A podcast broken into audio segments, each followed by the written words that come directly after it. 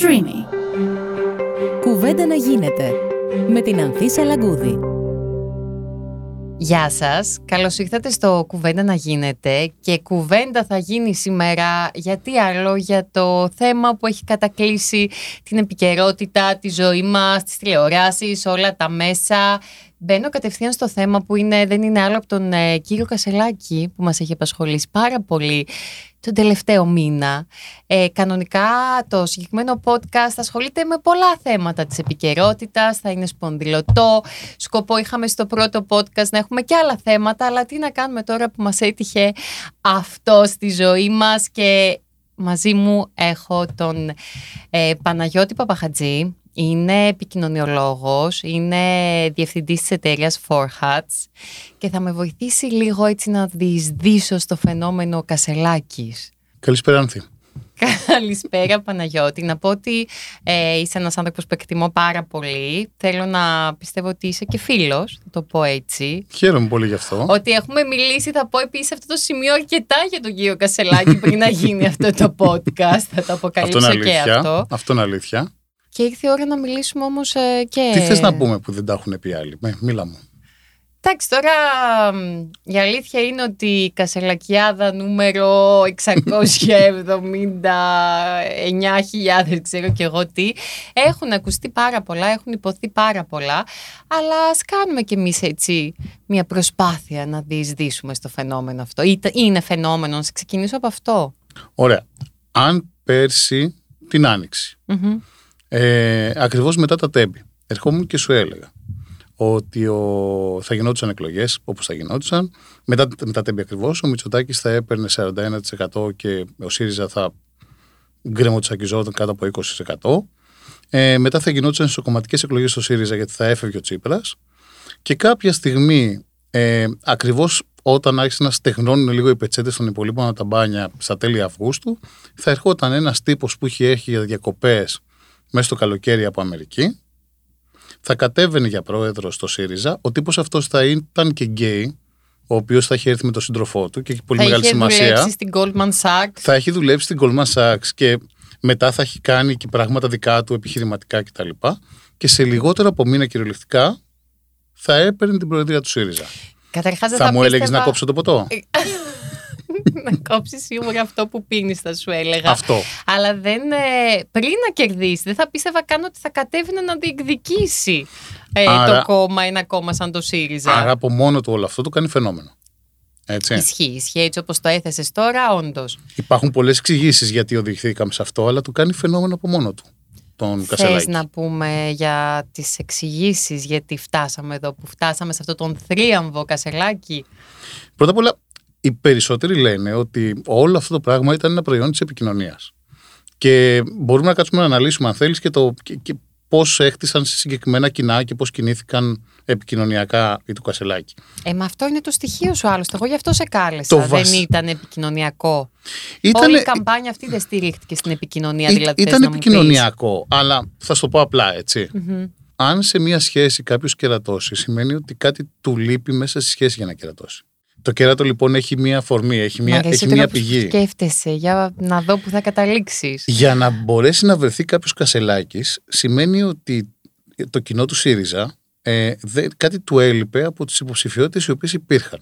Άρα ο Κασελάκης ήρθε για να καλύψει αυτό το κενό. Εντάξει, του έλειπε. Σίγουρα ήταν και αυτή μέρος ε, του κόμματος που έχασε με αυτό το ποσοστό που έχασε με, από τη συντριβή του, του, του, ΣΥΡΙΖΑ. Του, έλειπε χωρίς να πει καμία πολιτική πρόταση για 30 μέρες ουσιαστική. Ε, πήρε αέρα το μεγαλύτερο κόμμα της αντιπολίτευσης. Άρα κάτι έλειπε στο κοινό από όλους τους υπόλοιπους υποψηφίους. Άρα ξεκινάμε από εκεί. Άρα Ενώ υπήρχε... ήταν και απογοητευμένο ότι σίγουρα θα έπαιρνε και η κυρία Χτσιόγλου και ο κύριος Τσακάλωτος και όλα τα παλιά ε, στελέχη μέρος αυτής της απογοήτευσης. Ναι, αλλά πρόσεξε να δεις τι γίνεται. Μετά την παρέτηση Τσίπρα ξεκίνησε θεωρητικά μία μάχη για την διαδοχή. Η οποία ήταν μία μάχη που την είχαν λίγο πολύ περισσότερο προκαθορίσει.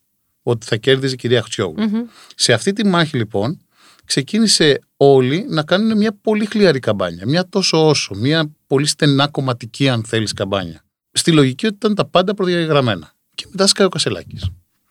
Ο οποίος με το καλημέρα, με το που βγαίνει, πάει και κάνει αυτό που δεν έχει κάνει κανένας άλλος υποψήφιος.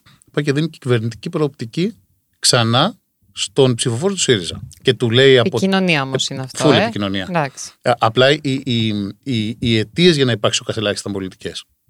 Έτσι, ο Κασελάκης κέρδισε με επικοινωνία. Άρα, ρε παιδί μου, φταίει και η πολιτική συνθήκη. Προφανώς. Θεωρείς ότι είναι ένας συνδυασμός. Ναι, μεν επικοινωνίας, αλλά και η πολιτική συνθήκη συγκεκριμένη. Προφανώς. Αν είχε έναν δυνατό, σοβαρό υποψήφιο άλλον ο ΣΥΡΙΖΑ, δεν θα μπορούσε οποιοδήποτε Κασελάκης, όσο χαρισματικός και να είναι επικοινωνιακά, να μπορέσει να πάρει το Ναι, ΣΥΡΙΖΑ. απλά δεν ήθελε το παλιό, μάλλον. Ήθελε κάτι καινούργιο Ακριβώς. το εκλογικό Πάει σώμα λοιπόν και αυτό. βγαίνει ένας νέος, μορφωμένος, χωρίς να μιλάει πολύ για την αριστερά, γιατί όλες οι δημοσκοπήσεις έδειχναν ότι και το ίδιο το κοινό του ΣΥΡΙΖΑ ήθελαν να φύγουν από την αριστερά, ήθελαν να, να πάνε προς το κέντρο, προς την κεντροαριστερά να πάει ο ΣΥΡΙΖΑ. Άρα υπήρχαν καταγεγραμμένα αυτά. Χωρίς την τοξικότητα των στελεχών του ΣΥΡΙΖΑ, χωρίς να του χρεώνει κανείς ότι επριώνησε τον Τζίπρα ή και, και όλες οι υπόλοιπες θεωρίες που υπήρχαν εσ- εσ- εσωτερικά του ΣΥΡΙΖΑ και συζητιόντουσαν όλο το καλοκαίρι. Να σε Ε, ρωτήσω όμως κάτι. πες μου. Δεν ήταν. Τελικά ήταν ότι δεν μίλησε πολύ για την αριστερά ή μιλούσε και πιο πολύ σε ένα πολιτικό κοινό, γιατί δεν ξέρω αν έδωσε το πολιτικό του στίγμα. Πρόσεξε. Μίλησε πρώτα απ' όλα για κυβερνησιμότητα. Είπε με το καλημέρα, εγώ ήρθα να κερδίσω το Μητσοτάκι. Άρα έδωσε ένα boost στη χαμένη αυτοπεποίθηση στο των. θυμικό του Ακριβώς. ψηφοφόρου του μέσου ψηφοφόρου του ΣΥΡΙΖΑ που είχε υποστεί δύο ήττες. Ακριβώς. Έβγαλε μπροστά το, ε, το, το, ότι είναι γκέι και ότι έχει σύντροφο. Αυτό είναι ένα ρίσκο το οποίο όμως ε, του βγήκε. Και θα Βγήκε. συζητήσουμε γι' αυτό. Ξεκίνησε μια πολύ στοχευμένη καμπάνια, δηλαδή ήξερε σε ποια κοινά θέλει να στοχεύσει. Νεανικότερα κοινά, στόχευσε εκεί πάρα πολύ. Ε, LGBTQ, LGBTQ community στόχευσε πάρα πολύ εκεί επίσης. Άρα λες ότι από πίσω όμως έχει ένα επικοινωνιακό επιτελείο που τα είχε δει όλα αυτά. Ναι, ε, ε, έκανε μια στοιχειοδός σοβαρή καμπάνια την ώρα που οι υπόλοιποι δεν κάνανε. Αυτή η καμπάνια, λέμε όλοι λίγο πολύ, δεν ξέρω αν είναι τώρα βλάχικο, να το πω κι εγώ βέβαια, Για πες. ότι είναι λίγο αμερικανιά με πάρα πολλά στοιχεία lifestyle.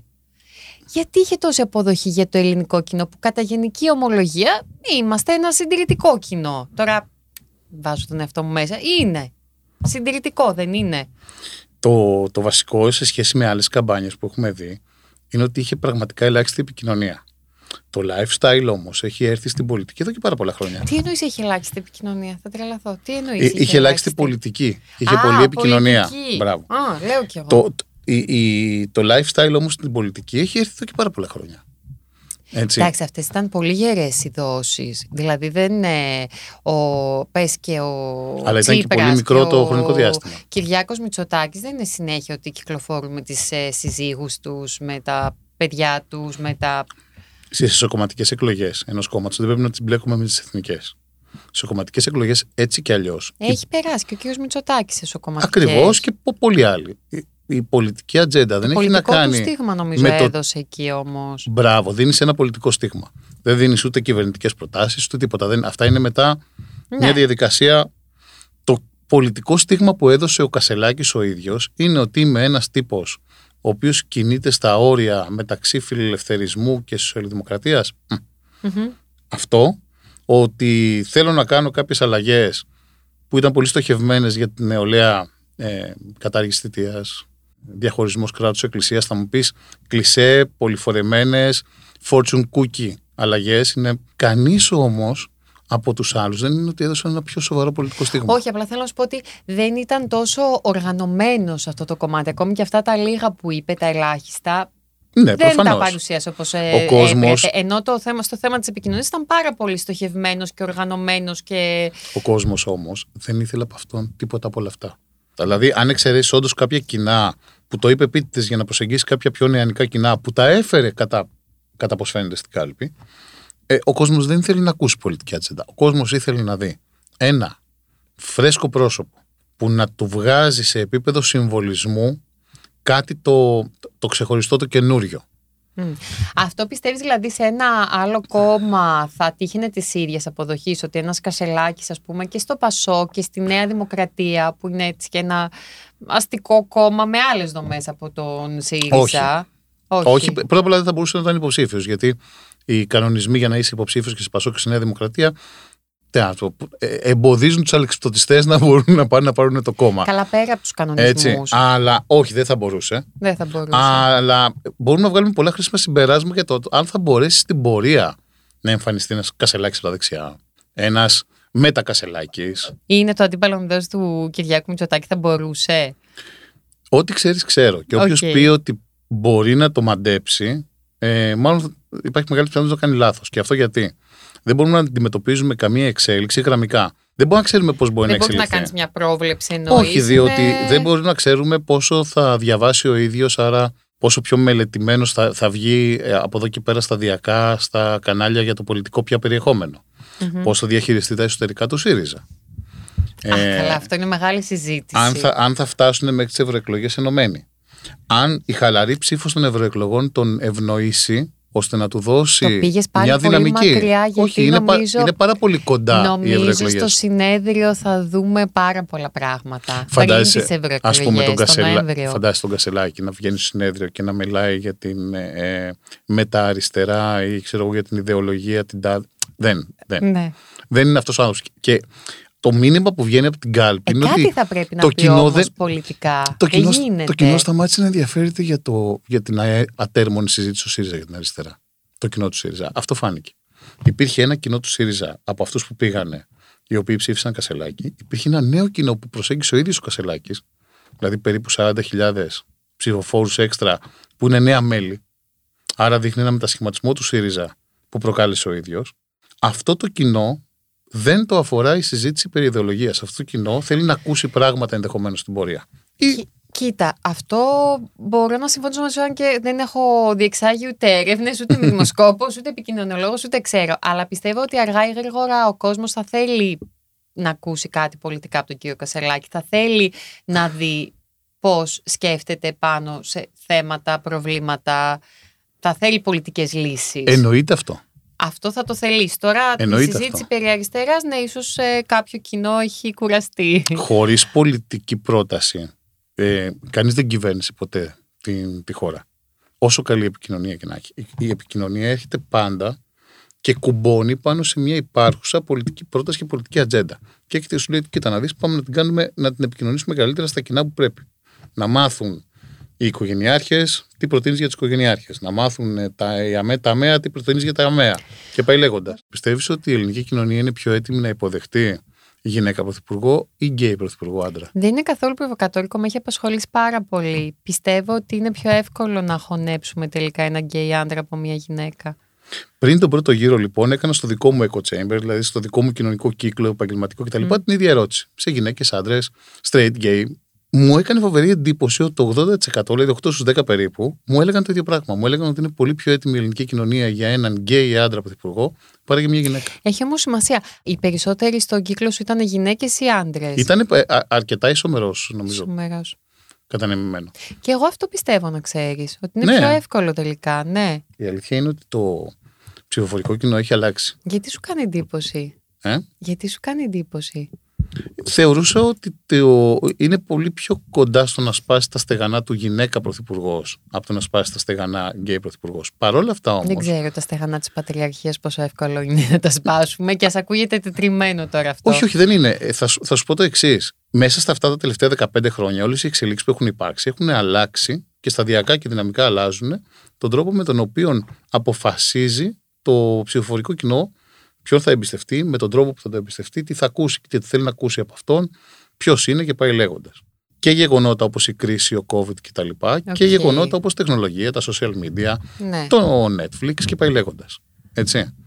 Αυτό το βλέπουμε πολύ ξεκάθαρα τώρα σε αυτές τις εκλογές. Έβαλε μέσα και το Netflix, ε. Ναι, φυσικά. Ναι, εντάξει. Έτσι, το, το Netflix είναι ίσως το μεγαλύτερο εκπαιδευτικό δικαι... εργαλείο σε, στα δικαιώματα Δηλαδή όλο αυτό το overcorrection που κάνουν οι σειρές του Netflix που πάντα υπάρχουν αντιπροσωπευτικά δείγματα. Δηλαδή θα υπάρχει σίγουρα μέσα ε, ένα ζευγάρι ε, ομοφυλοφιλων Θα υπάρχει σίγουρα, ε, θα υπάρχουν δύο-τρία διαφορετικές εθνικότητες. Όλο αυτό είναι ένα φοβερό εκπαιδευτικό εργαλείο για τον, για, το, για τον κόσμο στην αποδοχή. Ε, δεν νομίζω ότι έγινε λιγότερο ομοφοβική η ελληνική κοινωνία σε καμία περίπτωση επειδή εκλέχθηκε ο Κασελάκης, ας πούμε έτσι. Όμως δείχνει χαρακτηριστικά αλλαγής του τι θεωρεί σημαντικό στην επιλογή της ψήφου. Ποια είναι τα κριτήρια, λες. Ακριβώς. Εδώ Βέβαια, δηλαδή, για αυτό παράδειγμα. Είναι ένα βήμα μπροστά. Είναι να πούμε. προφανώς. Και αυτό είναι το, το σίγουρο θετικό από την ε, εκλογή του κύριου Κασελάκη, πιστεύω. Μμ, ε, ε, ε, ε, το συζητάγαμε και είναι εκτός σημάδι μικροφώνου. εξέλιξης, θέλω να πω, για το εκλογικό σώμα Το συζητάγαμε και και, για την κοινωνία. το συζητάγαμε και εκτός μικροφώνου. Μπαίνω πριν τον πρώτο γύρο σε, να πάρω ένα καφέ ένα πρωί σε ένα μαγαζί και ήταν μια ομάδα παππούδων. Και λέει ο ένας παππούς αγανακτισμένος, Μα θα πάνε να ψηφίσουν τον. Πει. Να Εντάξει, το τον, είπε- πούμε τον είπε έτσι. χήμα. Ναι. Έτσι. Και γυρνάει ένας άλλος παππούς εκείνη την ώρα. Όχι ότι ο παππούς αυτός έγινε λιγότερο ομοφοβικός, Τον είπε αλλά χήμα, τον γυρνάει είπε και το χιδέα, κάνει. να το πούμε, όχι Μπράβο. χήμα. Χιδέα. Με Ε, χιδαίο χαρακτηρισμό. γυρνάει λοιπόν εκείνη την ώρα και του λέει: Ναι, τους είδαμε και τους κανονικούς. Εκεί, σε εκείνη τη συζήτηση, ο δεύτερος παππούς δεν έγινε λιγότερο ομοφοβικός.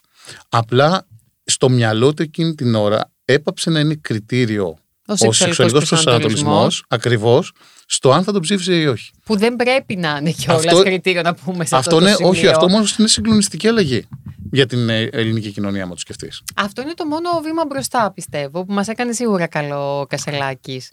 Έτσι. Τώρα το τι θα γίνει από εκεί πέρα, μένει να το δούμε. Εγώ πάντως νιώθω πραγματικά ότι είμαστε σε μια μεγάλη περίοδο εξελίξεων στην συμπεριφορά των εκλογέων. Πρέπει να το μελετήσουμε όλοι, όλοι όσοι ασχολούμαστε με την επικοινωνία, να δούμε τι σημαίνει αυτό παρακάτω ή αν δεν σημαίνει, ή αν σημαίνει κάτι. Εσύ δηλαδή τώρα που έχεις ε, υποψηφίους ε, και για τις αυτοδιοικητικές και γενικά Μμμ. έχεις, υπάρχουν πράγματα που είδες στην καμπάνια Κασελάκη και λες να τα εφαρμόσουμε, κάτι που ήταν έξυπνο ή ήταν κάτι που ξέρεις εσείς οι επικοινωνιολόγοι είναι λίγο πολύ όλα γνωστά; Ξέρεις πόσοι διαφημιστές χρειάζονται για να αλλάξουν μια λάμπα; Μίλα μου. Δέκα. Ένας την αλλάζει και η άλλη 9 από κάτω καθόμαστε και κοιτάμε και λέμε Εμείς μπορούσαμε καλύτερα. Τι εννοείς δηλαδή; Ότι μπορώ να σου πω ότι δεν ζήλεψα πράγματα από την καμπάνια του, του Κασελάκη. Τα ήξερες είναι λίγο πολύ γνωστά. έκανε, έκανε αυτά που πρέπει. Δεν έκανε τίποτα καινοτόμο. Έκανε αυτά που πρέπει. Αυτό είναι το φοβερό. δηλαδή να σου ήταν πω όμως τόση κάτι, η έλλειψη γιατί- καμπάνιας και σωστής επικοινωνίας όλων των υπολείπων που ο Κασελάκης έκανε αυτά που πρέπει. Πήγε με τα μηνύματα που ήθελε να περάσει, πήγε στοχευμένα να τα επικοινωνήσει. Και μην ξεχνάς και το εξής. Ναι. Έγινε μια πολύ Πες ολφάζια μου αυτό καμπάνια. Και θα σου πω την ένστασή μου γιατί τον έχουμε τον άνθρωπο λίγο υποτιμήσει από την άποψη ότι θεωρώ ότι έχει και κάτι. Πέρα από λάμψη και οτιδήποτε.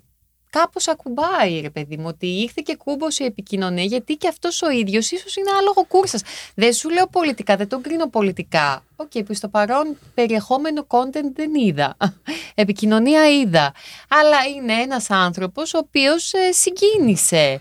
Και το έκανε όχι μόνο γιατί έχει κάποιος από πίσω του και ο ίδιος κάτι έχει προφανώς. Σήκωσα τον καναπέ τους 65.000 ανθρώπους να πάνε να τον ψηφίσουν. Σίγουρα κάτι έχει.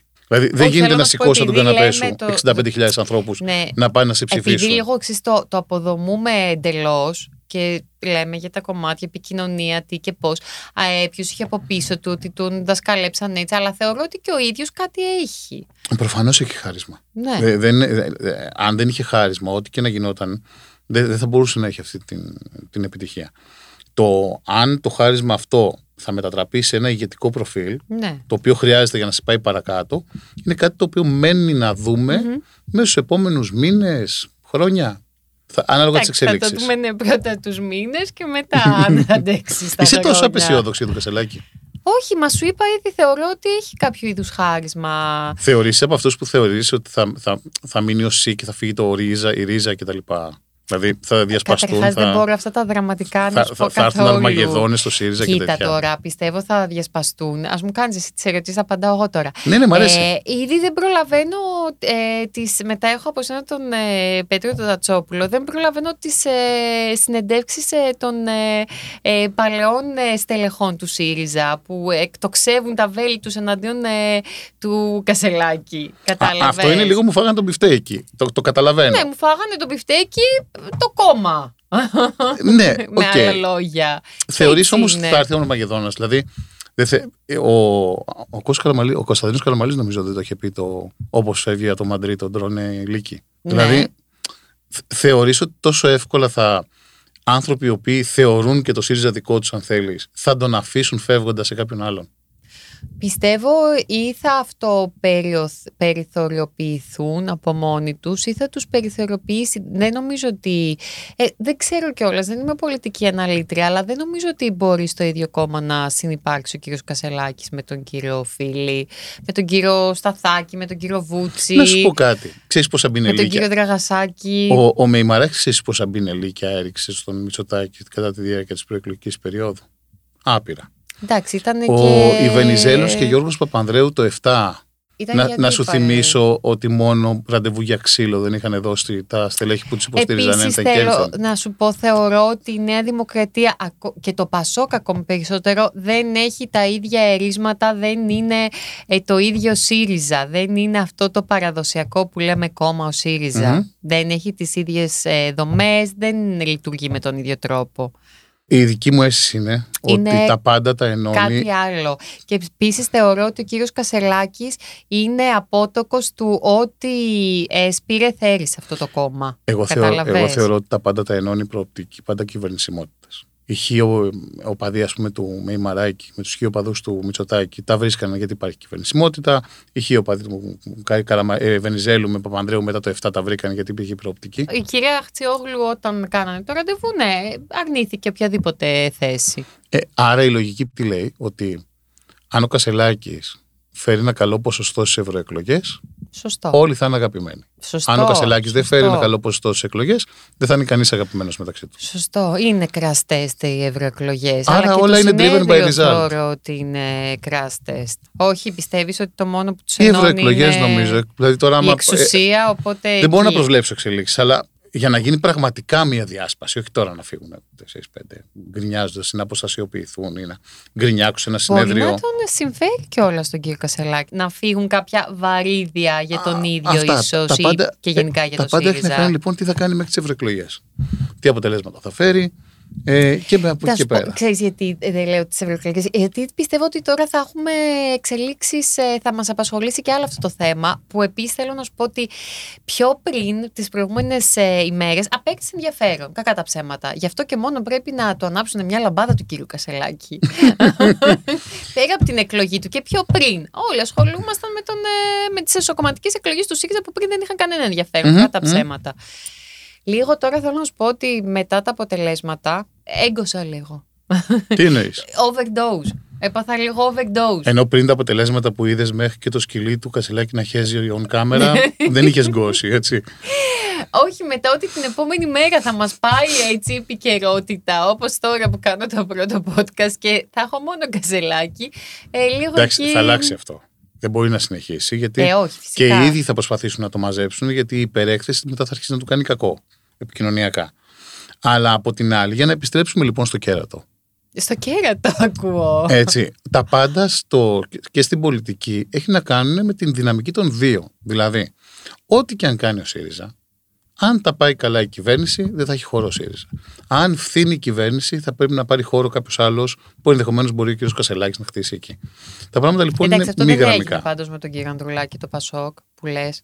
Όχι, γι' αυτό Υπήρχε λέω. ένα κενό εκεί. Γι' αυτό λέω. Εκεί, εκεί λοιπόν θα κρυθεί. Να δούμε αν θα το γεμίσει αυτό το κενό ο Στέφανος. Και αν θα πρέπει να ανησυχούν οι υπόλοιποι. Ναι, αλήθεια είναι αυτό. Άρα που καταλήγουμε τα πάντα είναι σεξ. Και το κλείνουμε εδώ. Τη συγκούβε στη συζήτηση. Νόμιζα θα πεις τα πάντα ρί. Τα πάντα είναι. Με Μην εξέπληξες καταδικάζουμε λίγο. την επικοινωνία όμως. Εγώ θα ήθελα να πω αυτό. Δηλαδή, Ναι. συνήθως λέμε ότι. Τι θα έλεγες εσύ. Πω, πω εννοείται. αυτός έχει επικοινωνία και εκλέχθηκε. Αυτή... Μαγκιά του. Δεν το είπα εγώ Ναι, ναι, ναι, πρώτη. ναι. Μαγκιά Το του. είπα. Ναι. Μαγκιά του. Και στο τέλος της ημέρας η, η επικοινωνία είναι και κάτι πολύ, το δημοκ- πολύ δημοκρατικό. Δηλαδή, έχεις και λες, κοίτα να δεις, εγώ δεν αφήνω μόνο σε ένα δελτίο ειδήσεων να επικοινωνήσει τη θέση μου με τον τρόπο που θέλει, αλλά μιλάω απευθείας ως πολιτικός στον πολίτη. Και του μιλάω με τρόπο που μπορεί να το καταλάβει και του δίνω μάλιστα, γιατί υπάρχουν πλέον τα εργαλεία εδώ και χρόνια, social media κτλ., του δίνω και την δυνατότητα να το στοχεύσω με μόνο αυτά που τον ενδιαφέρουν. Ναι, Δηλαδή, το και δικό δεν του πιστεύω όφελος. αυτό που λένε για τα social media πάντως ότι ο κύριος Κασελάκης ε, βγήκε επικοινωνία ναι χρησιμοποίησε ότι χρησιμοποίησε τα social media τόσο και βγήκε μέσα από τα social media επειδή ήταν μάλλον το πρώτο του βίντεο το είπανε Όχι, κα- ε, αρχικά ήταν Επειδή- μια πολύ old fashion. Δηλαδή εννοώ ότι ο χρόνος που πήρε στα κανάλια, εγώ δεν θυμάμαι ε, πολιτικό της αντιπολίτευσης τελευταίους μήνες να έχει πάρει τέτοιο τόσο χρόνο στα κανάλια. Και πριν την, την- τον πρώτο γύρο. Ενώ ότι ήταν ένα συνδυασμός. Ασχολήθηκαν πολύ. Ο συνδυασμός, βέβαια, επειδή είπε τη σωστή λέξη και είπαμε για επικοινωνία και να μην τη δαιμονοποιούμε, OK, okay, απλά θα έπρεπε συνδυαστικά όταν μιλάμε για πολιτική να συνδυάζεται και με περιεχόμενο. Ισχύει. Και αυτό, αυτό μένει τώρα ουσία, να αποδείξει. Και ουσία. Σωστό και αυτό. Ε, είδαμε. Ναι. Καλή αρχή σε αυτή τη σειρά στα podcast. Ευχαριστώ πάρα πολύ που κάναμε το πρώτο podcast ε, μαζί. Χάρηκα πραγματικά πολύ. Και εγώ, Ανθή. Καλή συνέχεια. Ευχαριστώ πολύ, Παναγιώτη μου. Ήταν ο Παναγιώτης Παπαχατζής, τώρα σαν μπούμε ραδιόφωνα Τζου. Ήταν ο Παναγιώτης Παπαχατζής, επικοινωνιολόγος, διευθυντής της ε, Four σήμερα μαζί μας στο πρώτο podcast ε, κουβέντα να γίνεται δεύτερο μέρος ε, κουβέντα να γίνεται και έχω εδώ τη χαρά και την τιμή να έχω μαζί μου Εντάξει, τον ξέρετε όλοι. Ε, μου είπε να, τον, ε, να πω τον ότι είναι συγγραφέας, έτσι να τον προλογίσω. Τον κύριο Πέτρο Τατσόπουλο. Θα μιλάμε βέβαια, μου είπε στον Ενικό. Ναι, ναι. Οπότε καλώς ήρθες. Καλώς ήρθε. Είμαι πολύ χαρούμενη που ήρθες σε αυτό το πρώτο podcast. Και εγώ είμαι χαρούμενος, Ανθή, που σε γνωρίζω από κοντά. Πολύ χαίρομαι. Και εγώ, ναι. Πέτρο. Ε, δεν ξέρω αν θα χαρούμε με το θέμα της συζήτησης, αν θα χαρείς. Δεν ξέρω. Που επιφυλάσσεις κάποιες δυσάρεστες εκπλήξεις; Σου έχω πει από πριν θα και το, κλάψω τι θα συζητήσουμε. ξέρω εγώ. θα, θα συγκινηθώ, τι θα κάνω. Δεν ξέρω. Αν okay. μου πεις ότι έχεις συγκινηθεί με την εκλογή του κύριου Κασελάκη. Όχι, δεν, δεν είμαι τόσο ευσυγκίνητο. δεν είσαι τόσο ευσυγκίνητο. θα συζητήσουμε για αυτό το θέμα που μας απασχολεί όλους τις τελευταίες μέρες. Ναι. Και ναι. αυτή την κασελακιάδα εγώ που τη λέω, τη λένε και πολλοί, δεν ξέρω τώρα σε ποιο μέρος είμαστε βέβαια, τον αριθμό. Ναι. Γιατί σε έχει, ποια ναι, ναι, σε ποια έχει sequel ναι, το ναι. συγκεκριμένο. Και έχουν αρχίσει λίγο και τα όργανα ήδη, ναι, είχαμε την εκλογή την Κυριακή, τώρα σιγά σιγά βγαίνουν τα μαχαίρια να το πω έτσι. ναι. Και θέλω τα συντροφικά μας. Τα συντροφικά. Πάντα συντροφικά γίνονται όλα. Ε, θέλω την άποψή σου για το τι θα γίνει τώρα ναι. μέσα στο ΣΥΡΙΖΑ. Πώς το βλέπεις εσύ; Κοίταξε, Ανθή, πιστεύω θα γίνει ο κακός χαμός, αλλά όχι πολύ σύντομα. Δηλαδή, επειδή κανένας δεν θέλει να κρατήσει το, να πάρει το μουτζούρι στα χέρια του, την ευθύνη. Για τη διάλυση. Για τη διάσπαση. Διάσπαση. Κανένας λοιπόν δεν θα κάνει εμφανώς μια επιθετική κίνηση αν εξαιρέσεις το φίλο μου το φίλι ο οποίος εντάξει δεν κρατήθηκε. Εντάξει το λες επιθετικό να, τον, να λες ότι ο Κασελάκης είναι κάτι ανάμεσα σε Πέπε Γκρίλο και σε Τραμπ. Ε, δεν είναι και μη επιθετικό. λοιπόν, δεν θα έλεγα ότι. Ότι είναι και τόσο καλό, ναι, τόσο ότι ωραίο. Ήταν τόσο, ναι, ότι ήταν ναι. τόσο ευγενικό αυτό που έκανε ο Νίκος. Κοίταξε, επειδή ακριβώς λοιπόν ευθύς εξ αρχής τον Στέφανο τον θεωρούσαν ένα ξένο σώμα, έχουν υποθεί τα μύρια όσα, αλεξιπτωτιστής, ο κύριος, ο κύριος Δρυμιώτης είπε ότι είναι ξενιστής. Τον έχω κρατήσει εγώ αυτό τον όρο. Ναι, ναι. Δεν ξέρω αν το είπε για καλό. Δεν ξέρω κι εγώ ξενιστής από όσο θυμάμαι από τη βιολογία και τώρα που κάναμε και είχαμε και τα εμβόλια και είναι εκείνος ο ανθρώπινος οργανισμός, ο άνθρωπος, πάνω στον οποίο πάνε και κολλάνε τα παράσιτα. Δηλαδή ο κορονοϊός δεν μπορεί να επιζήσει χωρίς έναν ξενιστή. Άμα του στερήσεις την τροφή του, που είναι οι άνθρωποι, στη συγκεκριμένη περίπτωση πεθαίνει κι αυτός. Άρα οι ιοί γενικώς και οι κορονοϊοί ανάμεσά τους ε, ζουν πάντοτε εις βάρος παρασιτικά, εις βάρος κάποιου ξενιστή, κάποιου ανθρώπου. Μου δώσεις ε, μια άλλη προσέγγιση λοιπόν, τώρα με την ναι, επιστημονική ερμηνεία ναι, του όρου. Μπράβο, το ναι, είχα όχι, δει είναι μόνο το δυνατό πολιτικά. μου σημείο. Είναι το δυνατό μου σημείο η βιολογία. Λοιπόν, αλλά δεν ξέρω αν ξενιστή είναι ο Κασελάκης ή αν ξενιστή είναι ο ΣΥΡΙΖΑ στη συγκεκριμένη περίπτωση. Ποιος πήγε και κόλλησε ποιον; Ποιος θα επιβιώσει. Αυτό είναι το θέμα. Ποιος θα αποβληθεί τώρα από το ναι, σύστημα; Ναι. Ε, Άρα εσύ πιστεύεις εξ αρχής ότι μαζί δεν μπορούν όμως να συνεχίσουν, ότι ας πούμε η εξουσία δεν θα είναι ένας συνεκτικός κρίκος μεταξύ τους, δεν θα είναι Μπορεί... το συνεκτικό στοιχείο; Ναι, η εξουσία πάντοτε όπως ξέρεις πολύ καλά, διαχρονικά είναι μεγάλος, μεγάλο δέλεαρ.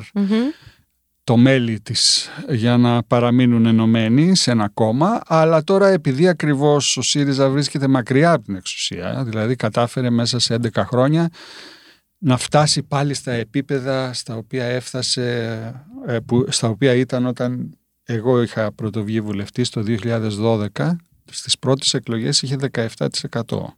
Ε, στις δεύτερες φαντάσου όμως ότι αυτό το 17% που είχε το 12 ο ΣΥΡΙΖΑ ήταν ένα τεράστιο ποσοστό δηλαδή σε σχέση με το παρελθόν του. Και με το 3 που είχε ξεκινήσει. Με το 3-4 που είχε ξεκινήσει και που ο Πάγκαλος, ο αείμνηστος εκείνη την εποχή έλεγε ότι το Δεκέμβριο του του 11 αν θυμάμαι καλά στο, στο trash του επίσης αείμνηστου Τράγκα ο Πάγκαλο έλεγε ότι στις επόμενες εκλογές, εννοώντας τις εκλογές του 12 που δεν είχαν καθοριστεί ακόμα πότε ακριβώς θα γίνουν, ο ΣΥΡΙΖΑ δεν θα πάρει ούτε 3% και θα ξεμπερδέψουμε με αυτά τα κολόπεδα.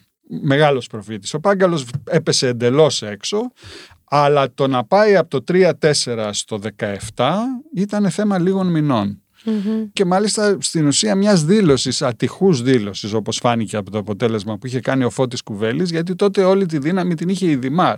Όλοι από το Πασόκ και πηγαίναν στη Δημοκρατική Αριστερά του Κουβέλη Εκείνος είχε το 15-17 και παραπάνω της 100, ε, δημοσκοπικά πάντα, αλλά επειδή βγήκε και δήλωσε ότι θα τηρήσουμε, εμείς θα τηρήσουμε το μνημόνιο για όσο καιρό ισχύει, του φύγαν μαζικά, ε, κοπαδιδών οι Γιατί δεν πήγε πολύ καλά αυτό. Και πήγαν στο ΣΥΡΙΖΑ. Είναι παρακινδυνευμένο δηλαδή τώρα να κάνουμε μια πρόβλεψη και για τον ε, κύριο Κασελάκη; για πες. Όχι, επειδή ο κύριος Πάγκαλος είχε πέσει σίγουρα έξω. Εμείς ε, ναι. τώρα εσύ πώς το βλέπεις το μέλλον στο ΣΥΡΙΖΑ ή το μέλλον του κύριου Κασελάκη; Λοιπόν, ε, εγώ νομίζω ότι ή θα μεταποιηθεί σε κάτι άλλο ο ίδιος ο ΣΥΡΙΖΑ με τον Κασελάκη, κάτι που το οποίο ίσως να μην το έχει υπόψη του το ίδιος ο Κασελάκης. Να μην έχει σχέση με την αριστερά τόσο να πάει ναι, πιο προς το ναι, κέντρο φτιάξει, πιο πολύ. Ναι, να φτιάξει ένα αμερικανικό τύπου δημοκρατικό κόμμα. Ε, ε, και να πάει να κάνει το μεγάλο άνοιγμα προς το κέντρο. Okay. ε, πρώτη φορά με μεγάλες πιθανότητες επιτυχίας από την ε, ρητορική του τουλάχιστον. Αλλά σε αυτή την προσπάθεια νομίζω ότι δεν θα τον ακολουθήσει ο ΣΥΡΙΖΑ το κόμμα του δηλαδη ε, θεωρώ την διάσπαση δεδομένη. Αν θα γίνει πριν το συνέδριο κατά τη διάρκεια του συνεδρίου ή μετά το συνέδριο, εντάξει, δεν έχει και τόσο μεγάλη σημασία. Μιλάμε για λίγους μήνες, για λίγες εβδομάδες έως λίγους μήνες. Δεν δίνεις δηλαδή ούτε χρονικό περιθώριο με τις ευρωεκλογές. Το συνέδριο πιστεύεις εκεί θα είναι τα δύσκολα; Κοίταξε, κρατάω μια μικρή πισινή. Ναι, ναι, κρατάω μια πισινή. Ε, διότι ο αλεξιπτωτιστής που λέγεται Κασελάκης Α, μπορεί να ήρθε έτσι με το αστραφτερό του χαμόγελο και ως μπάτσελορ και να πήρε όλοι, να πέρασε την οντισιόν και να πήρε και το κόμμα και τα πάντα σβάρνα. Το αλλά... πρωταγωνιστικό ρόλο τον πήρε στην οντισιόν πάντως. Βεβαίως, βεβαίως. Και με μεγάλη επιτυχία. έγραψα πρόσφατα ένα άρθρο στο The που έλεγα ότι γι' αυτό το λόγο και επειδή έχουμε περάσει πια στο χώρο της μεταπολιτικής δεν χρειάζεται να κάνουμε εσωκομματικές εκλογές κτλ. Αρκεί να παρακολουθούμε την οντισιόν του Bachelor και να πηγαίνουμε να, να τσιμπάμε τον πιο ευηδή, τον πιο αστραφτερό από τους υποψηφίους και να τον κάνουμε αρχηγό κόμμα. Και εσύ τώρα όμως... Γιατί ξέρεις έχουμε και άλλη, άλλη πρωτοτυπία στην Ελλάδα. Μια πατέντα παγκόσμια πρώτα τους κάνουμε αρχηγούς κόμματος και μετά τους ε, εκπαιδεύουμε. Αυτό το εξακούσει σε άλλη χώρα; Να, να βγαίνει ο αρχηγός κόμματος και να σου λέει μαθαίνω γρήγορα και να βγαίνει ο πρώην αρχηγός κόμματος και να λέει μαθαίνει γρήγορα. λοιπόν, εγώ δεν το έχω ξαναδεί. Δηλαδή πρώτα να, να σε διορίσω, να σου δώσω την επιχείρηση και μετά να σου πω εντάξει, αν ξέρω ότι ξέρεις την τύφλα σου από την επιχείρηση, θα σου τα μάθουμε όμως τώρα σιγά σιγά, αρκεί να τα ναι, παίρνεις τα γράμματα. Αυτό λέει όμως κάτι και για μας ως εκλογικό σώμα, ναι, δεν ναι. λέει. Πολύ λυπηρά πράγματα ναι. λέει για μας. Ε, Η μεταπολιτική που την ακούω τώρα είναι το νέο trend. Έχει να κάνει με την οριμότητα του εκλογικού σώματος. Το αντίθετο. ναι, έχει να κάνει με την ανοριμοτητα του εκλογικού σώματος. Δηλαδή έχει να κάνει με το ότι, κοίταξε, σημαίνει δύο πράγματα, το ένα καλό, το άλλο κακό, με, με ελάχιστη διαφορά, πολύ δυσδιάκριτη μεταξύ τους. Το καλό είναι ότι οι περισσότεροι πια σε όλα τα κόμματα και ιδίω στην αριστερά, αλλά και στη δεξιά φυσικά, δεν ε, τσιμπάνε με, το, με σένα που θα κατέβεις και θα πεις το κομματικό σου ποίημα. Αυτό τέλειωσε το μοντέλο. Ότι βγαίνω και λέω το ναι. πρόγραμμά μου και ε, αρκεί να τα θυμάμαι καλά, να τα μυρικάζω και... Τέλειωσε. Το πολιτικό πρόγραμμα ή δεν τους αρέσει ο ξύλινος λόγος. Αυτό. Μήπως πρέπει να τους το πασάρει Αυτό ως κάπως ποίημα. διαφορετικά; Ω ποίημα. Ω ποίημα δεν αυτό, του αρέσει. αυτό. Ναι. δεν τους αρέσει ακριβώς το πλασάρισμα το παραδοσιακό ότι βγαίνεις εσύ και ό,τι και αν σε ρωτήσουν απαντάς ξύλινα. Αυτό δεν περνάει πια. Ο Κασελάκης έδειξε ότι ήταν το αντίθετο από αυτό. Έκανε έναν επικοινωνιακό βομβαρδισμό. Εγώ το είπα Blitzkrieg. Blitzkrieg ήταν ο κεραυνοβόλος πόλεμος. Τον εξαπέλυσε ο Χίτλερ στο δεύτερο παγκόσμιο πόλεμο τις πρώτες χώρες που κατέλαβε, τις κατέλαβε με Blitzkrieg, το οποίο σημαίνει βομβαρδίζουμε α- ακατάσχετα. Τώρα αυτός το έκανε μόνο. Και εμεί δεν το κάναμε τα μίντια από την πλευρά μας. Δεν Βεβαίως, έχουμε. βεβαίως. Δηλαδή. Δούνε και λαβίνα. Έγινε Ναι. ένα feedback ανάμεσα στα δύο. Φυσικά. φυσικά. Α, Άλλωστε μια πολύ γνωστή παρουσιάστρια που δεν θα σου πω το όνομά της δεν έχει και τόσο σημασία ποια ήταν όσο αυτό που είπε ότι κατά τη διάρκεια αυτή την πολύ σύντομη διάρκεια των τριών-τεσσάρων εβδομάδων που διέ- διήρκεσε η- η προεκλογική εκστρατεία ε, ζητήσαμε και από την κυρία Χτσιόγλου προσωπικό υλικό, προσωπικά δεδομένα, ξέρω εγώ, το, το σύντροφό της, το παιδί της, τα σκυλιά της, αν έχει, δεν ξέρω. Νομίζω είναι χαλανδριώτησα και η κυρία Χτσιόγλου. Και εγώ κάτι τέτοιο Ή ήταν κατάλαβα. τουλάχιστον. Ναι. Ε, ε, και δεν μας έδινε τίποτα. Είχε αυτή την παλιά έτσι, μενταλιτέ της ε, Ουρσουλίνας Καλόγριας, της ου- αριστερής Ουρσουλίνας Καλόγριας, του ότι εγώ θα σας πω μόνο τις ιδέες Δεν θέλω μου. καν να μάθω ποια είναι η παρουσιάστρια. Ναι. Αλλά έχω άποψη γι' αυτό. Πάρα πολύ. Ναι. Γιατί το έχω ακούσει από διάφορους, το έχω ακούσει και δημόσια. Ναι. Αυτός το είπαν εσένα κάτι στο κατηδίαν. Ναι. Το έχω ακούσει και δημόσια. Ότι σε αντίθεση ο Κασελάκης Ναι. έδινε τα πάντα. Το σκύλο του, το σύντροφό του, το, το Εγώ δεν κουρίο, καταλαβαίνω το κοντινό, γιατί το να- καφέ. να κατέβεις ως ε, υποψήφια ε, αρχηγός της αξιωματικής αντιπολίτευσης και να πρέπει να χρησιμοποιήσεις ε, το γεγονός ότι είσαι ε, μαμά. Ναι. Αυτό είναι το ηθικό, το σωστό, το αριστερό. Το, πώς το Κοίτα, λέγε ο εγώ Τσαλίκης, αριστερή δεν με λες. το σωστό το πρόστιχο. Διότι και η κυρία Αξιόγλου ευηδής είναι, μια χαρά, Μια είναι, χαρά η είναι. κοπέλα.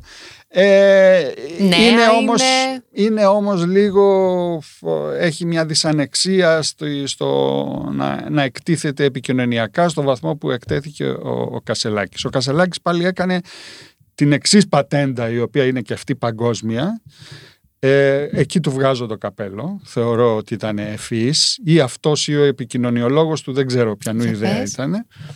Το να βγει και να κάνει outing, δηλαδή να μας τα πει Μμμ. όλα μόνος του, όλα όσα ενδυνάμει θα μπορούσαν να τα ανακαλύψουν οι δημοσιογράφοι αργότερα και να του τα προσάψουν και να του, λένε, να του πούνε τι έχεις να πεις για τις δικαστικές περιπέτειες του πατέρα σου, Εκεί. τι έχεις να πεις για την Goldman Sachs, τι έχεις να πεις για το ότι είσαι ομοφιλόφιλος. Αυτά Έβγαλε τα είπε μόνος Τους του. σκελετούς έξω από την ντουλάπα και αυτό ήταν έξυπνη κίνηση. Εξαιρετικά Όχι. έξυπνη, διότι ξαφνικά τους είπε αυτός είμαι. Μην ψάχνετε.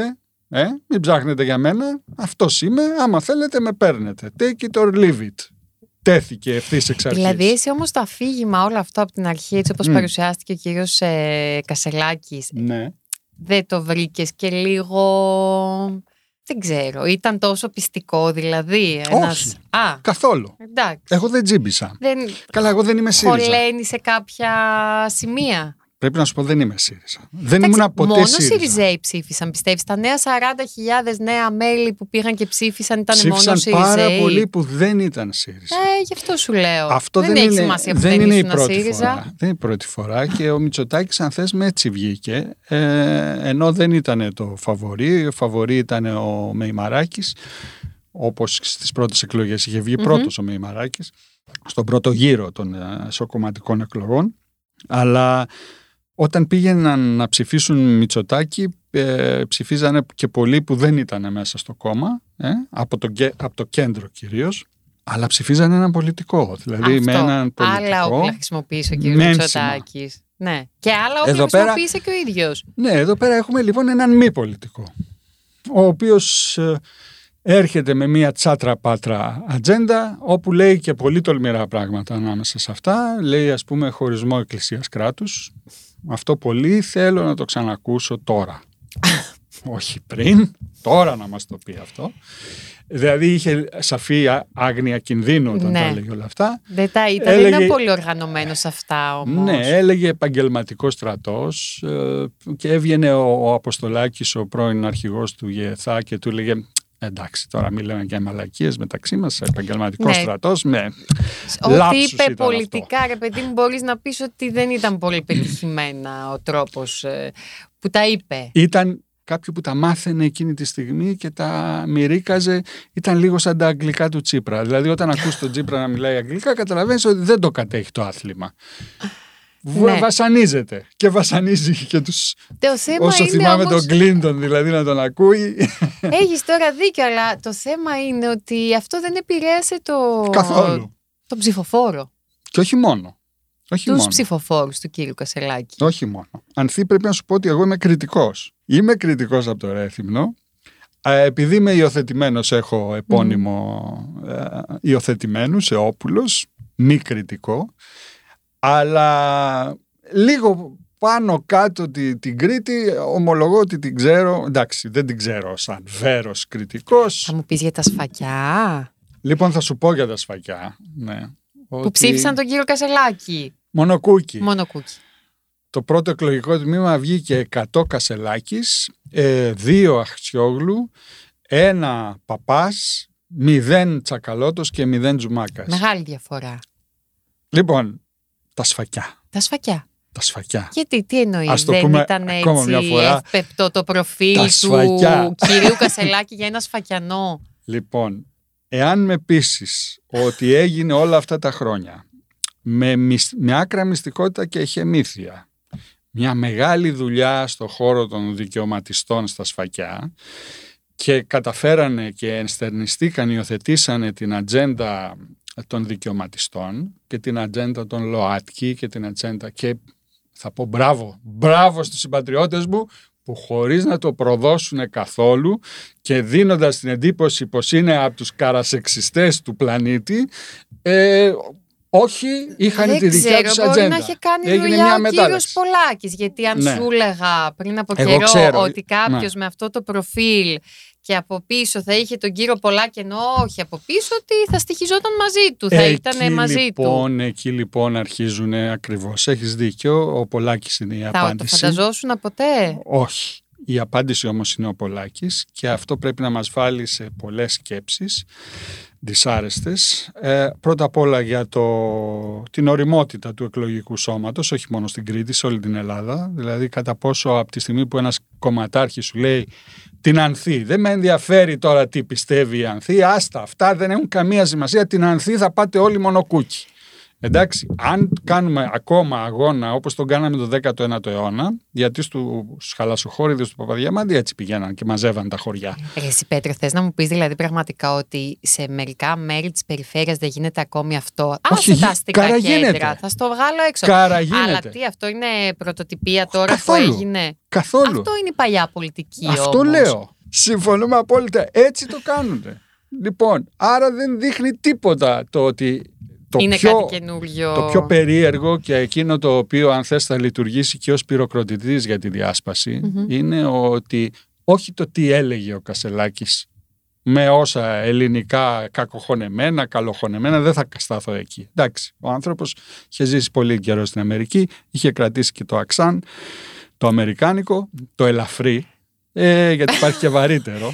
Το συμπαθείς νομίζω. όχι, όχι, Δεν τα- το- δεν το αντίθετα συμπαθείς τον τον θεωρώ, άνθρωπο. τον θεωρώ μεγάλο success story, καταπληκτικό success story, μη πολιτικό, μεταπολιτικό, εξού και αυτό είναι η μεταπολιτική, το να Κοίτα, έρχεσαι ως με όλα τα άλλα αρχηγός, σου. Ως αρχηγός προσόντα. αξιωματικής αντιπολίτευσης είναι Αλλά success δεν πήρε story. γι' αυτό το ΣΥΡΙΖΑ. Το ΣΥΡΙΖΑ τον πήρε γιατί είχε τις συμμαχίες εκείνες οι οποίες δεν ξέρω τώρα σήμερα πια βγαίνουν ανοιχτά τα α, ανώτερα στελέχη του ΣΥΡΙΖΑ από τον Ξιδάκη μέχρι το Φίλι μέχρι όλους και λένε ότι ο Τσίπρας είναι από πίσω του. Αυτός τον φύτεψε. Α, βγήκαν ανοιχτά, αυτό το έχασα. Κάτσε λίγο όμως να... το να- είπε ο Ξιδάκης, ότι τον φύτεψε, Α. τον φύτεψε ο Τσίπρας. Λοιπόν, ε, δεν ξέρω αν τον φύτεψε ο Τσίπρας. Από τη στιγμή όμως που είχε εξασφαλίσει συμμαχία με τον Πολάκη, συμμαχία με τον Παπά, δηλαδή συμμαχία με ανθρώπους που δεν ενστερνίζονταν ο Παπάς εν μέρη, αλλά ο Πολάκης καθόλου Κοίτα, την ατζέντα ο Παπάς τώρα, σε ό,τι έχει να κάνει με το κέντρο, τον ενστερνίζεται, σίγουρα. Αυτό λέω. Αλλά εν, εν μέρη διαφέρει. Θέλω να ο μου πεις- Πολάκης όμως Για- καμία σχέση. Καμία σχέση. Πώς ακριβώς θα κάνει αυτή τη στροφή στο κέντρο με τον Πολάκη; Ε, Γίνεται. τα- αφ- εκεί φτάνουμε να, να αναρωτιόμαστε, αλλά ξέρεις, τον καιρό που εγώ ήμουν βουλευτής ε, μου λέγανε οι άλλοι ότι ξέρεις ε, εμείς ε, δεν θα συνεργαστούμε ποτέ με τους ανεξάρτητους Έλληνες Σωστό και αυτό. του Καμένου. Ποτέ. Μου λέγανε γιατί ρε παιδί μου, γιατί, γιατί τα λες αυτά. Ε, έβγαινα εγώ στα κανάλια και έλεγα ότι άμα συνεργαστείτε με τους ανεξάρτητους Έλληνες θα σας κουνάω το μαντίλι από απέναντι. Λέει γιατί εμεί, εμείς σου δείξαμε ποτέ ότι θέλουμε να συνεργαστούμε. Συνεργαστήκανε αρμονικότατα τέσσερα χρόνια. Με τον ίδιο τρόπο ο Πολάκης ως συμπατριώτης κιόλας του Κασελάκη και δικός μου ε, μπορεί να κάνει την, να, η εξουσία εκεί θα λειτουργήσει η εξουσία αν δούνε όντως ότι κάνει το boom ο ΣΥΡΙΖΑ και αποκτάει ποσοστά εξουσίας ξανά, διεκδίκησης της εξουσίας μπορεί να κατε, καταπιεί όχι έναν κασελάκι, δέκα Το κασελάκιδες. κράστες θα είναι ευρωεκλογές γι' αυτό θεωρείς; Αν φτάσουν με το καλό ως εκεί, ναι, θα το crash test θα είναι οι ευρωεκλογές, αλλά φοβάμαι ότι το crash θα είναι πριν από το, πριν από το τεστ. Είναι Πολλούς καθηγιστικές μήνες οι πριν. εξελίξεις Ε, τώρα. Ναι, ναι, ναι. Ναι. Δηλαδή εγώ ε, τοποθετώ περισσότερο στην ε, ε, εποχή του συνεδρίου τη διάσπαση και όχι στις ευρωεκλογές. Οι ευρωεκλογές είναι πολύ μακριά. Είναι το Μάιο του χρόνου πάρα πάρα πολύ μακριά. Αν σκεφτείς ότι ένας άγνωστος πήρε ένα κόμμα μέσα σε τρεις εβδομάδες, φαντάσου τι, θα μπορεί να, τι μπορεί να γίνει μέσα στους επόμενους πόσους μήνες είναι, ως το Μάιο, 8, 9. Η κυρία Χτσιόγλου που αρνήθηκε οποιαδήποτε θέση της πρότεινε ο κύριος Κασελάκης γιατί είναι κουρασμένη. Ε, ενώ- Έπραξε πολύ σωστά, θεάρεστα. Ναι. Φαντάζομαι και κουρασμένη είναι, κυρίως ψυχολογικά. Εντάξει, εδώ ήθελε όμως να αναλάβει το κόμμα. Ναι, αλλά τη σου, η ήττα σου προκαλεί μια κόποση πάρα πολύ τεράστια. Σε ρίχνει. Σε Ε, ρίχνει εντάξει. η ήττα. Δεν θέλει να παίξει δεύτερο βιολί και δεν θέλει να δείξει πόσο καλά και αρμονικά θα τα πάει με κάποιον άνθρωπο ο οποίος και δεν την κάλυψε, ενώ εκείνη τον κάλυψε όταν του επιτέθηκαν αρχικά για το outing που είχε κάνει για την ομοφιλοφιλία του και είχε βγει και είχε πει ότι εμείς που είμαστε οι δικαιωματιστές το κόμμα των δικαιωματιστών δεν θα ανεχτούμε άλλα χτυπήματα κάτω από τη μέση. Γι' αυτόν, αυτός όμως δεν ανταπέδωσε το, την ευγένεια να πει ότι δεν υπονομεύει, δεν υπονόμευσε τον Τζίπρα η Αχτσιόγλου. Είπε δεν ξέρω παιδιά, εγώ δεν ήμουν εδώ, αυτά συνέβησαν πριν Εντάξει, έρθω. έπρεπε να συγκρουστεί όμως και με τον κύριο Πολάκη νομίζω για να πει κάτι τέτοιο. Δεν έπρεπε. Προφανώς, προφανώς. ε, σου λέω ότι και μόνο οι ανίερες συμμαχίες που έχει κάνει ο Στέφανος αυτή τη στιγμή ε, σε βάζουν σε μια στοιχειοδός ανθρώπινη καχυποψία ότι μπορεί να μην είναι τόσο καθαρός, τόσο clean cut όσο θέλει να παρουσιαστεί προς τα έξω. Άρχισε ήδη βέβαια και το ξύλωμα να βάζει άλλους ανθρώπους στην ε, Τους δικούς του, ναι, ναι. Χωρίς μάλιστα να πάρει, αυτό το διάβαζα σήμερα, χωρίς να πάρει ούτε ένα τηλέφωνο τους Για το προηγούμενους. Θεοχαρόπουλο και τον εκπρόσωπο τύπου τον κύριο Καλπάκη. Ακριβώς. Ναι, δεν τους πήρε καν ένα τηλέφωνο. Το μάθανα από τις εφημερίδες. Εντάξει, αυτό Μάθανε δεν το τις λες εφημερίδες. ωραίο. Όχι, δεν το λες Δεν το ωραίο. λες Δεν ωραίο. το λες ωραίο. Παρόλο που έχει επαναληφθεί πολλές φορές στην Ούτε πολιτική. το λες και ενωτικό. Δεν το Ε, λες δεν το ενωτικό. λες ενωτικό. Όχι. Και λέει ότι παραιτήθηκε ο διευθυντής της Αυγής. Ο Ραπανάκης, ναι, Ναι. βεβαίως. Ως ε, εκτεθειμένος με την πλευρά της Αχτσιόγλου παρετήθηκε. Ναι, όλα αυτά εγώ τα θεωρώ προανακρούσματα διάσπασης. Ο χρόνος σου λέω δεν θα είναι άμεσος, δεν θα διασπαστούν αύριο, γιατί όλοι θα τους δείχνουν να αυτοί τώρα οι κακοί διασπάστηκαν. Αλλά πολύ γρήγορα θα, θα δούμε τέρατα και σημεία, περισσότερα από τα τέρατα και σημεία που έχουμε δει μέχρι τώρα. Μπορεί να σου φανεί λίγο παράξενο αυτό που θα πω. Ακόμα και το outing το, που έκανε για την ομοφιλοφιλία του και που δείχνει το, το σύντροφό του έτσι με κάθε ευκαιρία και που λέει, βγαίνει και δημοσίως και λέει ότι ο σύντροφός μου θα, θα προσφέρει πολλά στην Ελλάδα. Τώρα ένας νοσοκόμος από, το, από τη Μινεσότα τι ακριβώς θα προσφέρει ε, στην Κάτσε Ελλάδα; να δούμε. Περίμενε. Δεν ξέρω. Θα βρει, θα ανακαλύψουμε Στον τομέα της κάτι. υγείας Ναι, ίσως. μπορεί. Μπορεί, Κάτι- μπορεί. Δεν το αποκλείουμε, είμαστε καλοί άνθρωποι, δεν αποκλείουμε τίποτα από όλα αυτά. Αλλά όλα αυτά, όλα, να πούμε όμως σε όλο αυτό αυτό το το outing. Ότι είναι Ναι. το μόνο θετικό. Ναι. Αυτό. Και πρόσεξε όμως τι καλό του έκανε και στις ψήφους το outing. Θα έλεγες λοιπόν σε μια πρώτη ανάγνωση ότι οι Ελληναράδες μόλις είδαν τον άλλον να κάνει outing την ομοφιλοφιλία θα λέγανε όχι, δεν θα τον ψηφίσουμε. Αυτόν.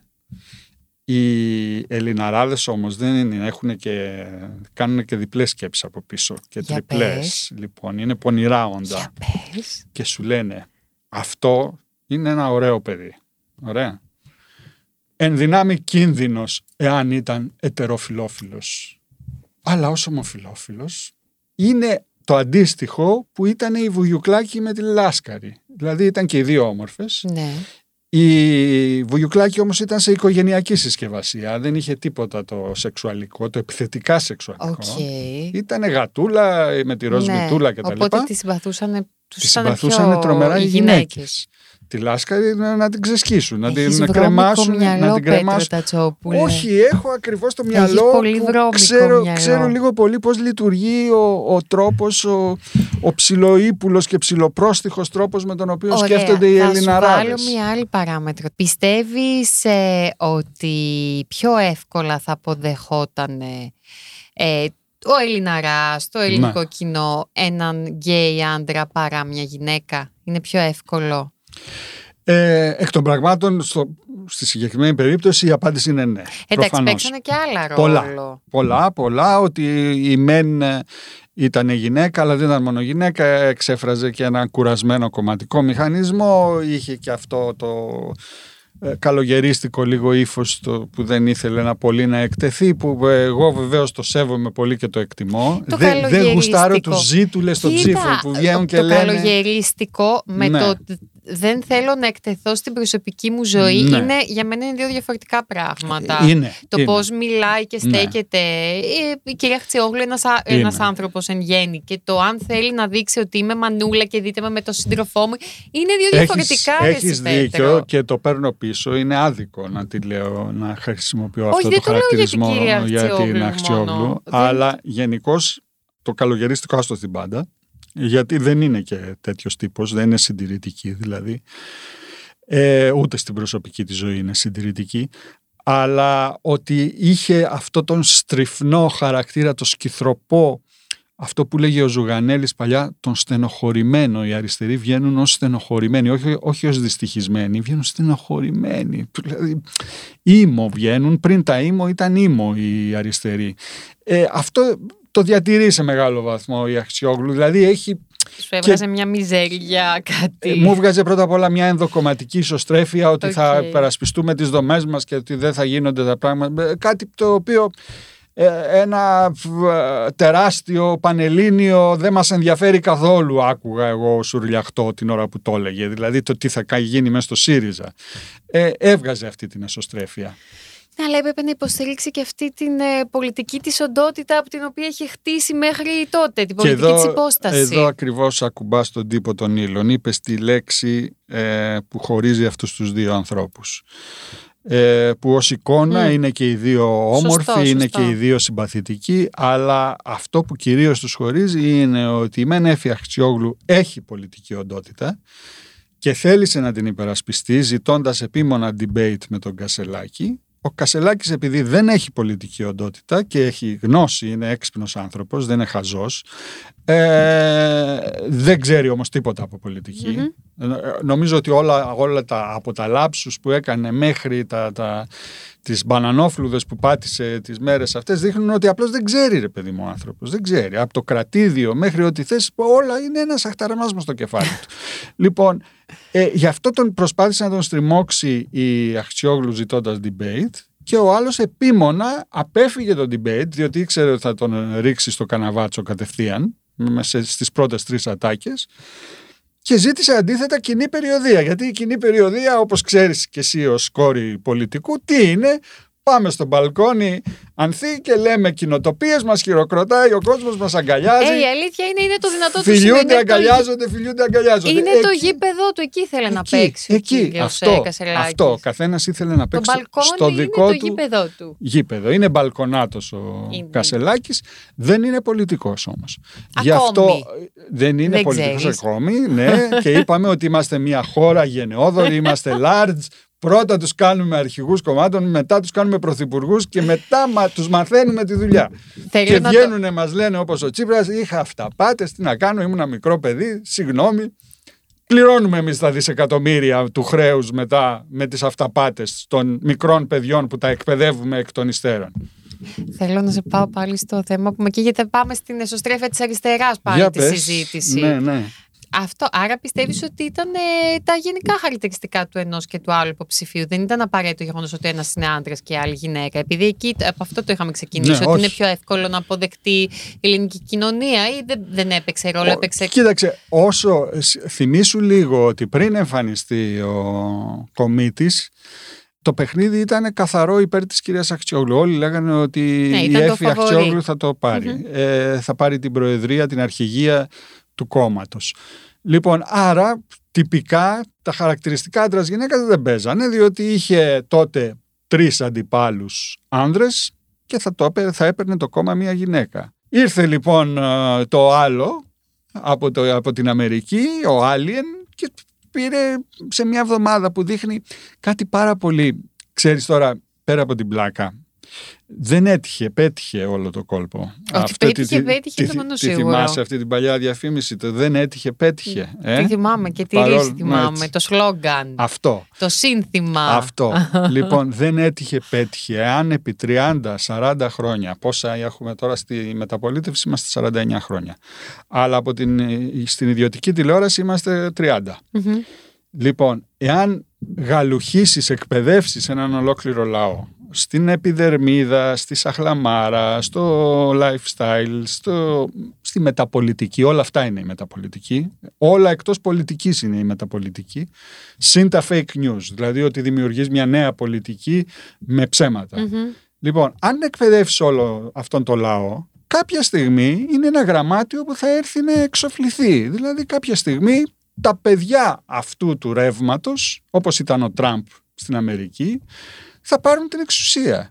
Γιατί θα τους ψηφίσουν αυτοί οι ψηφοφόροι που δεν ξέρουν πολιτική, συχαίνονται Οπα, οπα. πολιτική, δεν τους Άρα, ενδιαφέρει, Τον τη βλέπεις και βαριούνται. πρωθυπουργό τον κύριο Κασελάκη. Κάτσε μου, το πήγες Εγώ τον πολύ και μπροστά. πλανητάρχη τον βλέπω. Και δηλαδή, πλανητάρχη, γιατί όχι. λέει. Έχει- Άρα να ε, ανησυχεί ο κύριος Μητσοτάκης. Είναι όντως το αντίπαλον δέος.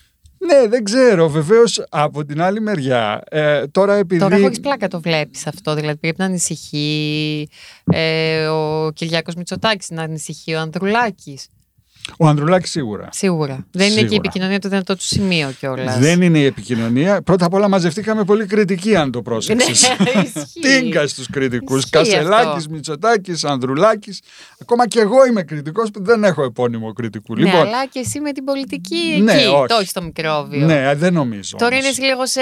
Το... Δεν είναι νομίζω. πολιτικών είσαι έτσι κι αλλιώς. Δεν νομίζω. Αλλά εν πάση περιπτώσει θέλω να σου πω, Νομίζει. όλη αυτή η κριτική εκστρατεία που έρχεται, α, που είχε να εμφανιστεί από τον καιρό που ο Ελευθέριος Βενιζέλος, όταν ακόμα η Κρήτη δεν ήταν στην Ελλάδα, ε, ήρθε και κατέλαβε το πολιτικό σκηνικό, ε, τώρα βλέπουμε μια καινούρια έφοδο των Είναι κριτικών. γερό το γονίδιο. Ναι. Λοιπόν, ο Ανδρουλάκης σίγουρα κινδυνεύει, διότι ο Κασελάκης αν μπορεί να κάνει άνοιγμα, αν παραμείνει, αν το, το κόμμα του δεν του φύγουν όλοι κτλ. Εάν κάνει άνοιγμα θα το κάνει προς το κεντρο Μμμ. Άρα προς το χώρο του Ανδρουλάκη, προς το χώρο της κεντροαριστεράς.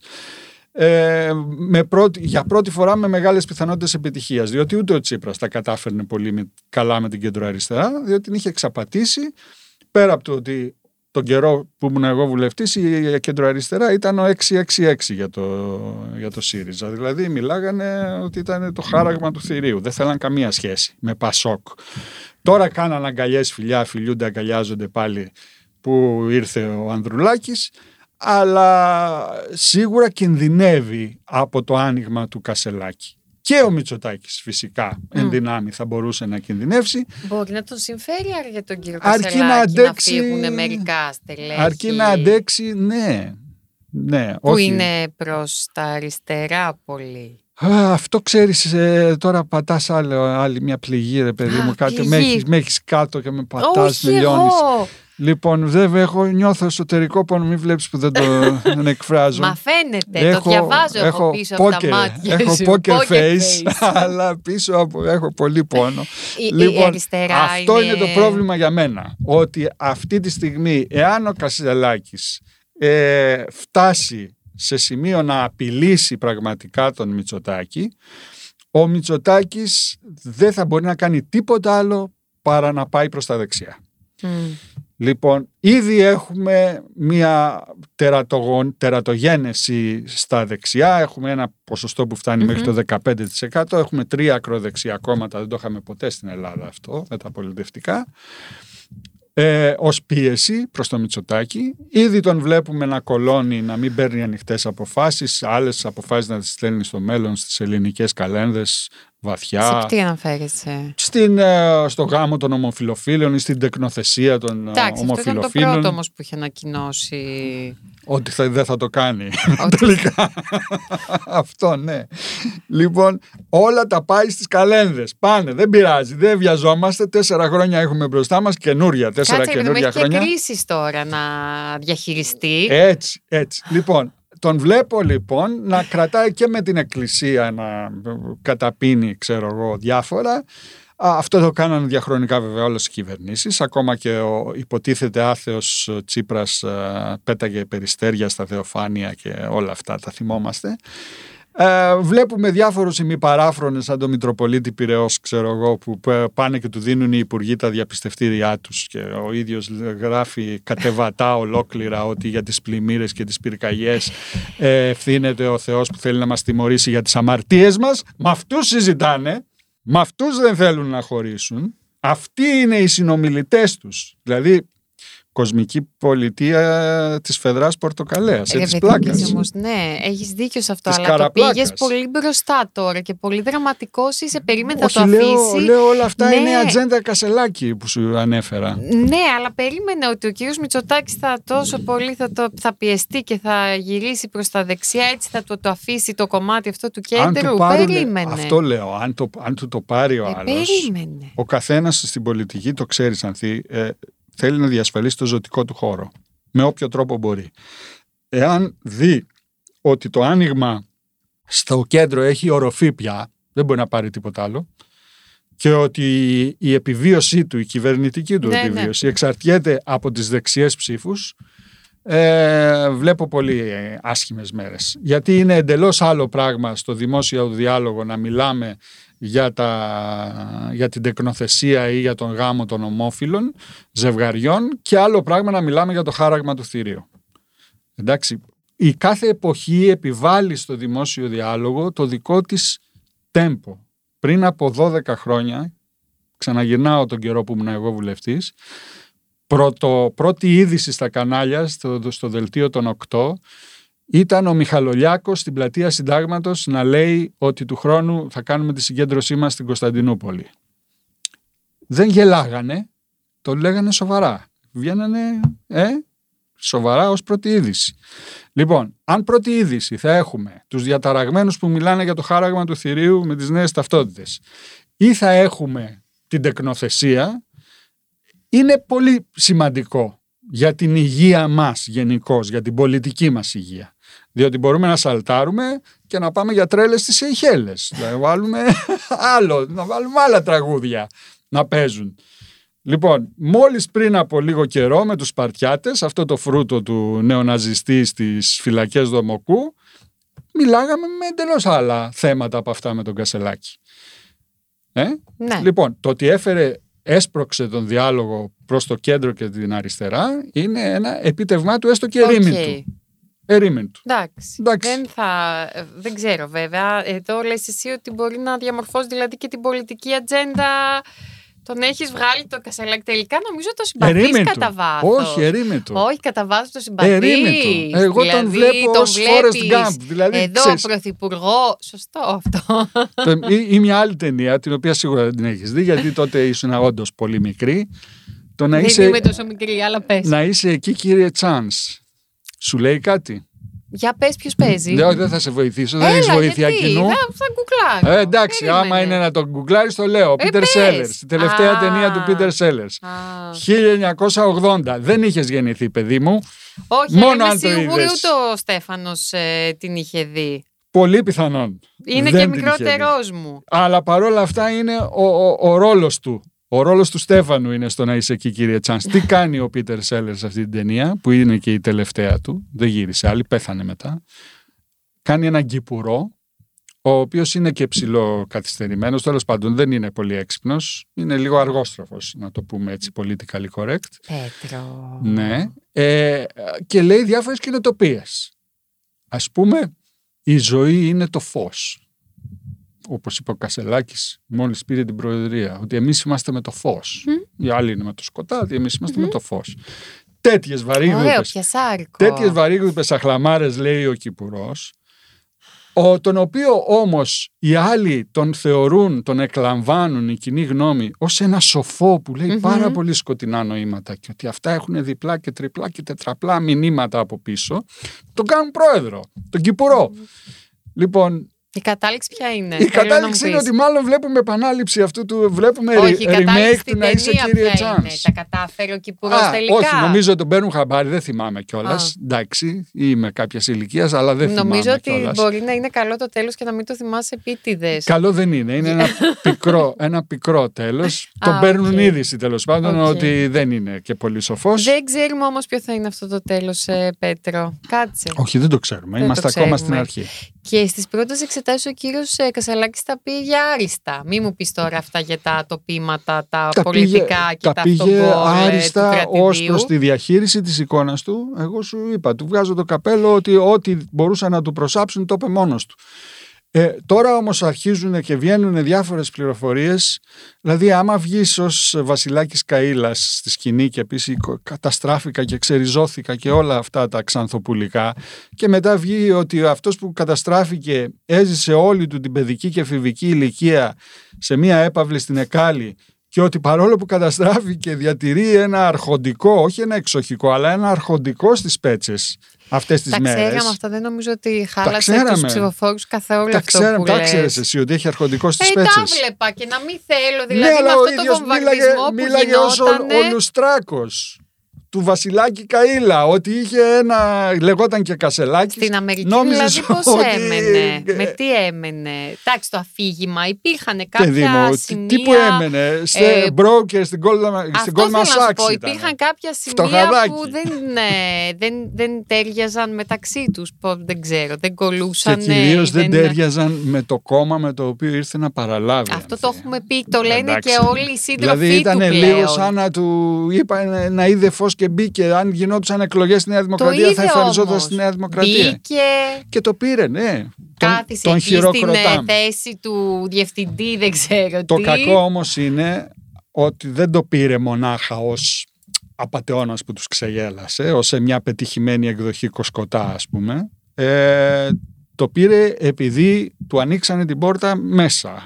Την κερκόπορτα την ανοίξανε τα στελέχη για τα δικά τους, για τους δικούς τους λόγους. Τα συγκεκριμένα, συγκεκριμένα Λοιπόν, στελέχη. όταν θα αρχίζει να πληρώνει τα γραμμάτια αυτών των οποίων τον ανέδειξαν στην εξουσία, θα εδώ θα είμαστε και θα τα ξαναπούμε. Εντάξει, θα ξανάρθεις δηλαδή. Ναι, με. Δεν πόνεσαι. Μόνο, μόνο για τον Κασελάκη θα με ρωτάς. Όχι, αχ, ε, κοίτα, σου είπα, έχω πάθει λίγο overdose από κασελάκι τώρα, νομίζω. Δεν φάνηκε όμως, δεν κάνεις καμία άλλη ερώτηση εκτός από Ε, Κασελάκη. αυτό είναι το θέμα Ναι, μας ναι, τώρα, σωστά, αυτού σωστά. του podcast. Ακόμα, Τι να ακόμα, κάνω; ναι, σωστά. Α, ακόμη αυτή την εβδομάδα. Σε ελπίσουμε να αλλάξει η ατζέντα την Για επόμενη. να δούμε, να δούμε. Αυτά. Αυτά. Σε ευχαριστώ Πώς που το ήρθες στο πήγαμε πρώτο στη μου στρατό. podcast. Πες, ε, Πέτρο μου, πόσο Ε, καλά πέρασες μαζί Ήσουν μου. πολύ καλή και θα σε ξαναφωνάξω. Ευχαριστώ πάρα Στο πολύ. υπόσχομαι. Δεν ήμουν πολύ ήσυχη. Φίλες και φίλοι, καλό σας βράδυ. Καλό βράδυ. Δεν ξέρουμε πότε θα το βλέπουν. Καλό μεσημέρι, καλό Κα- απόγευμα. Καλημέρα, μπορεί. Μόλις Ώρα, ξυπνάμε. ώρα ανατολικής ακτής που πρέπει τώρα να είμαστε σε επαφή γιατί θα πάει και το παιδί να πάρει τα χειμωνιάτικά του. Ε, Ε, Πέτρο, σε ευχαριστώ πάρα πολύ. Εγώ σε ευχαριστώ που ήρθες. Στο Επανειδήν.